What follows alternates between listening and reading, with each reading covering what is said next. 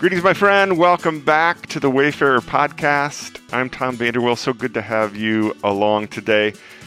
We are finishing our journey through the book of Exodus, and we end up in the 40th chapter. And I pulled out verses 34 and 35 this morning that said, Then the cloud covered the tent of meeting, and the glory of the Lord filled the tabernacle. Moses was not able to enter the tent of meeting because the cloud settled upon it and the glory of the Lord filled the tabernacle. This morning's podcast is entitled The Continued Exodus. In my current waypoint in life's journey, I find it fascinating to observe the change in relationship that occurs between parent and child across a person's lifetime. I'm speaking, of course, in generalities because every family system has unique elements based on individual personalities, temperaments, histories, relationships in the human family system. But both as a child and then as a parent of young children, I experienced the combination of both love and fear that accompanies the parent child relationship. A small child knows the love, hugs, cuddles, protection, guidance of a parent but the child also has a healthy respect for a parent's size, power, authority, and even wrath. I can remember when the girls were young and would sleep together in the same room. When they were supposed to be in bed sleeping, they would sometimes giggle, play, and get each other all riled up. And all it took was for me to open the door and step in the room to change the atmosphere of the room. I, I mean, I wasn't even angry or upset, but they reacted to my presence with a behavioral reset.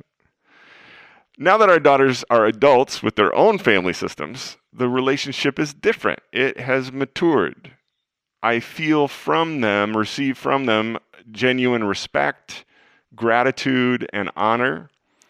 Long gone are the childish fears of parental wrath which are replaced with a desire for healthy relationship that's void of disappointment, shame, control, enmeshment, or conflict.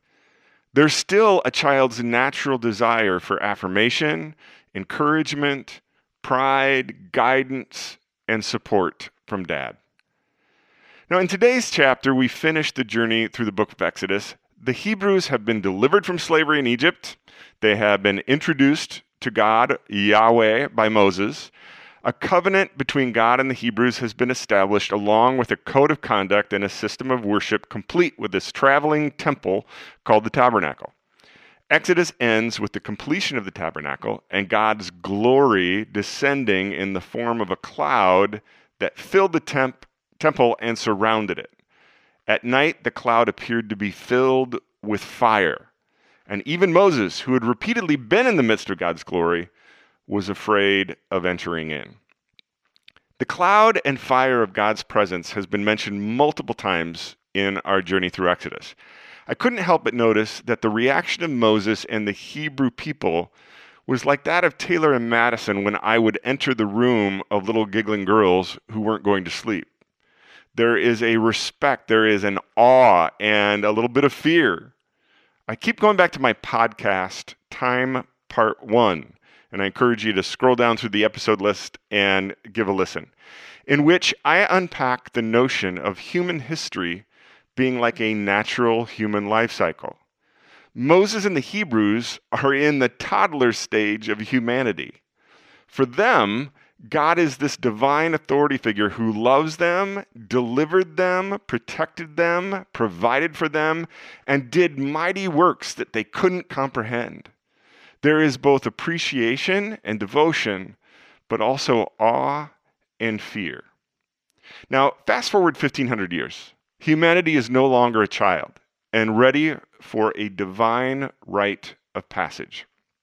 Father God sends his own Son to live among us, teach us, exemplify his ways in humility, pouring out, surrender, and sacrifice. And on the night before his crucifixion, as he's about to consummate this eternal rite of passage, Jesus speaks of the relationship between humans and God the Father in very different terms. Quote Jesus replied, Anyone who loves me will obey my teaching. My Father will love them, and we will come to them and make our home with them. Anyone who does not love me will not obey my teaching. These words you hear are not my own, they belong to the Father who sent me. All this I have spoken while still with you. But the advocate, the Holy Spirit, whom the Father will send in my name, will teach you all things, will remind you of everything I have said to you. Peace I leave with you, my peace I give to you. I do not give to you as the world gives. Do not let your heart be troubled, and don't be afraid. My command is this love each other, just as I have loved you. Greater love has no one than this to lay down one's life for one's friends. You are my friends if you do what I command. I no longer call you servants, because a servant does not know his master's business. Instead, I have called you friends, for everything that I learned from my Father I have made known to you. You did not choose me, but I chose you and appointed you, so that you might go and bear fruit, fruit that will last, and so that whatever you ask in my name, the Father will give you. End quote. Those are taken from John, the 14th and 15th chapter. Can you feel the difference? I mean, this is no longer pyrotechnics and daddy booming, go to sleep, to wide eyed little ones who have little cognitive capacity. This is the dad talk at the waypoint of launching and releasing into adulthood. I love you. You're ready for this. I'll always be right here for you, but it's time. You've got this. Remember what I've told you, what I've shown you. Love, be humble, be generous, do the right thing, and love, love, love, love, love. In the quiet this morning, I'm reminded that it never ends. For those who ask, seek, and knock, for those who truly follow and obey, this dance, this relationship, this journey never stops progressing. It keeps changing as we change.